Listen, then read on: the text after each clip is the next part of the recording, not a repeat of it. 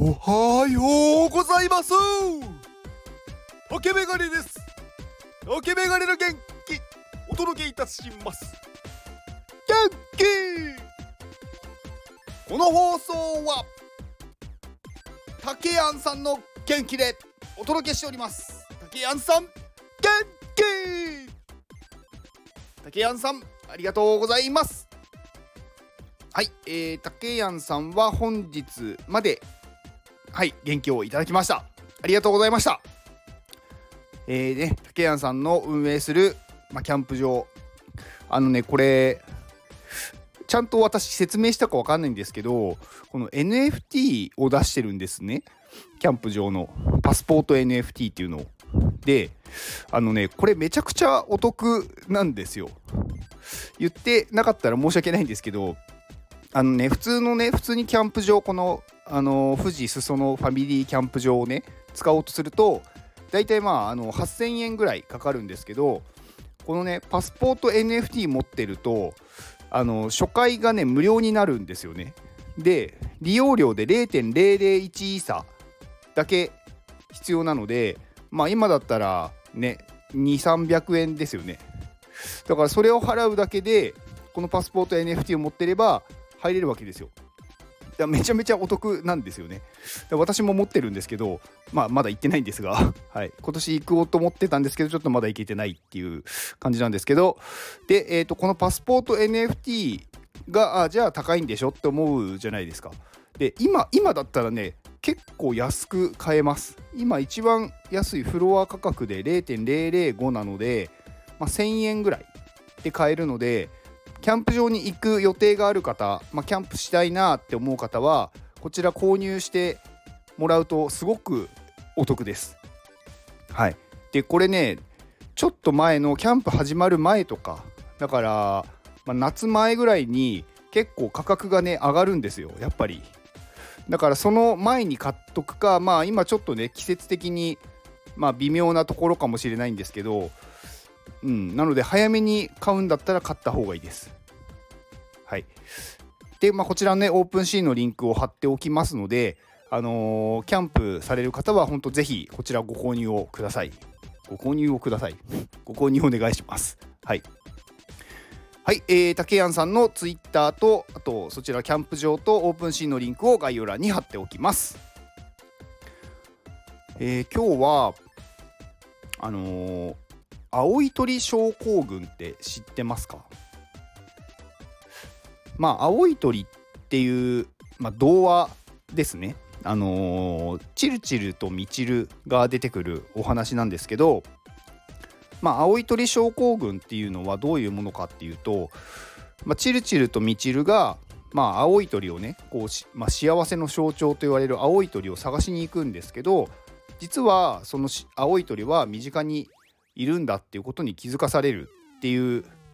まあ、お話なんですけどね、まあ、そこから、まあ、こう自分の理想とする人とかね理想とすること夢みたいなものっていうのはすごく遠いところにあるから、うん、なんだろうそれを探しに行くんだって現実をこう直視してないっていう状態を青い鳥症候群っていうんですよ。で青い鳥症候群そのねなんかこう自分のその夢とか理想をね追い求めるのはいいことだと思うんですけど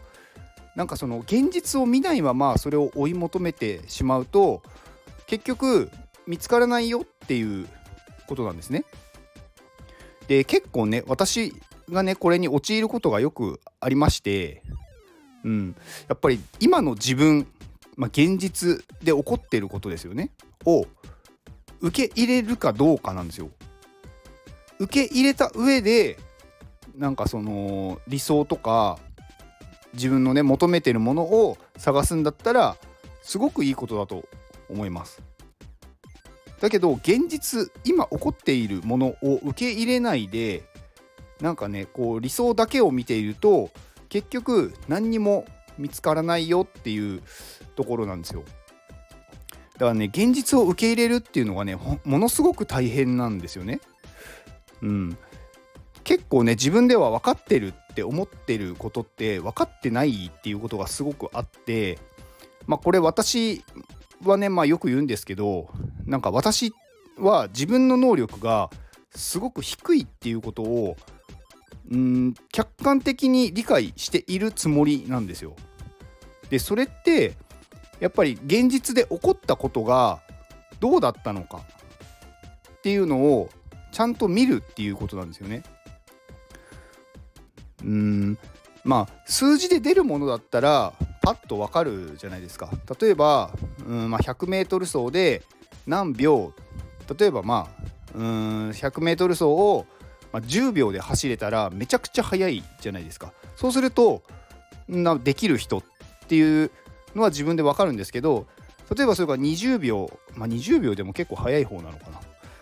まあ、20秒だったとしましょう。まあ、20秒だったら別になんかこう普通という状態じゃないですか。それでも自分はなんかできるって思っちゃうと、まあ、勘違いですよね。まあこういうふうに数字が出ると明確にわかるんですけど数字が出ないものが厄介なんですよね。数字が出ないものって感覚でこう決めるじゃないですか。だから自分はそれができるんだって思いたいんですよやっぱり誰でも。だけど実際にあのその数字が出ないものはどうやってねこう見極めるかっていうとどうしてもやっぱり周りの人の判断になってしまうんですよね。だから自分がねうんまあ例えばまあ、芸術のものとか結構ね数字でなかなか表せないじゃないですか例えば絵を描くとか、まあ、字を書くとか、まあ、あとは音楽とかもそうですよね。でなんか自分のその出しているもの作品とかそういうねなんか作ったものが自分ではすごくいいって思うに決まってるんですよ。だって自分がね出してるというか自分が最高なものを出してるって思ってるんで。でもそれを周りの人が受け入れてないんだったらあのそれはなんだろうその能力っていうかその実力が今ないっていうことなのでそれをちゃんと受け入れるっていうところが大事だと思います。まあ周りにねいる近い人たちはなんかいいねとかすごいとかなんかかっこいいとかなんかいろいろ言ってくれるので参考にならないんですよね。だから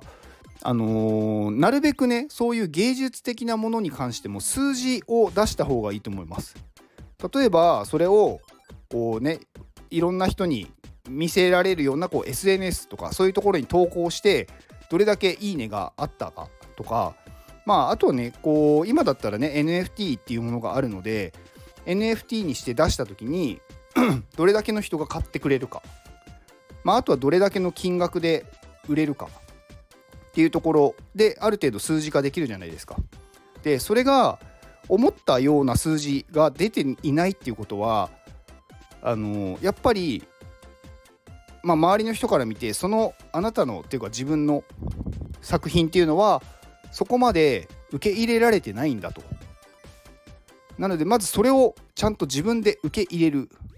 なんかあ私の能力は思っているより低いんだなっっていうことをちゃんと受け入れる。その上でじゃあどうするかになるので。うん。まあねなかなか難しいと思うんですよ。だから私もねこの青い鳥症候群にまあなりがちですし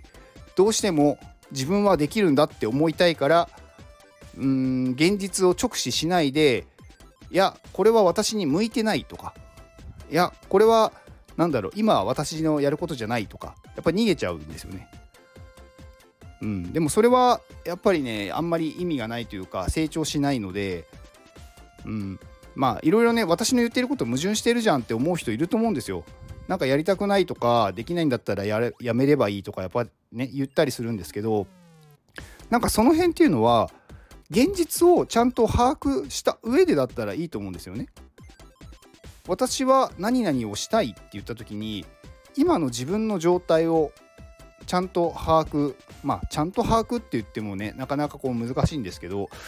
うん分かった上でで自分はどうしたいのかなんですよね。なんか何でもやりたくないとかうまくいかないものをポンポンポンポンやめていくとうーん自分は何がしたいのか分かってないで行動してると思うんですよ。だから自分がやるって決めたことは一回突き詰めてやってみる。でそれがなんか自分がねこうかなりのこう労力とか時間とかを使ってやってもうまくいかないっていうこと。まああとはそのね周りの人たちからの評価がなんか上がらない。っていう現実をちゃんと受け入れた上で次に行くっていう方が私は成長すると思ってます。だから時間かかるんですよね。だから自分のねやりたいこととかうんできることとか探すのってすごく時間かかります。だからそれに気づいた人から行動できるというか。だから模索ず模索し続けることもいいんですけどうん。やっぱり考えることが大事ですよね自分で。自分の頭でやっぱり考える。なんか誰かが言っていたとか。うんなんかねいろんなまあこれね私の話もそうなんですけどね。私が言っていたからじゃあそうしようっていうのはやっぱり考えてないので私の話をね聞いた上でいやでも私はそう思わないだったらそれでいいんですよ。自分の意思っていうのをちゃんと持ってあの考えた方がいいと思います。まあちょっと話がね最後脱線してしまいましたけどまあ青い鳥症候群っていうまあこう現実を見ないで、まあ、夢ばっかりを追ってると、まあ、成長しないよっていうお話でした。以上ですではこの放送を聞いてくれたあなたに幸せが訪れますように行動の後にあるのは成功や失敗ではなく結果ですだから安心して行動しましょうあなたが行動できるように元気をお届けいたします。元気！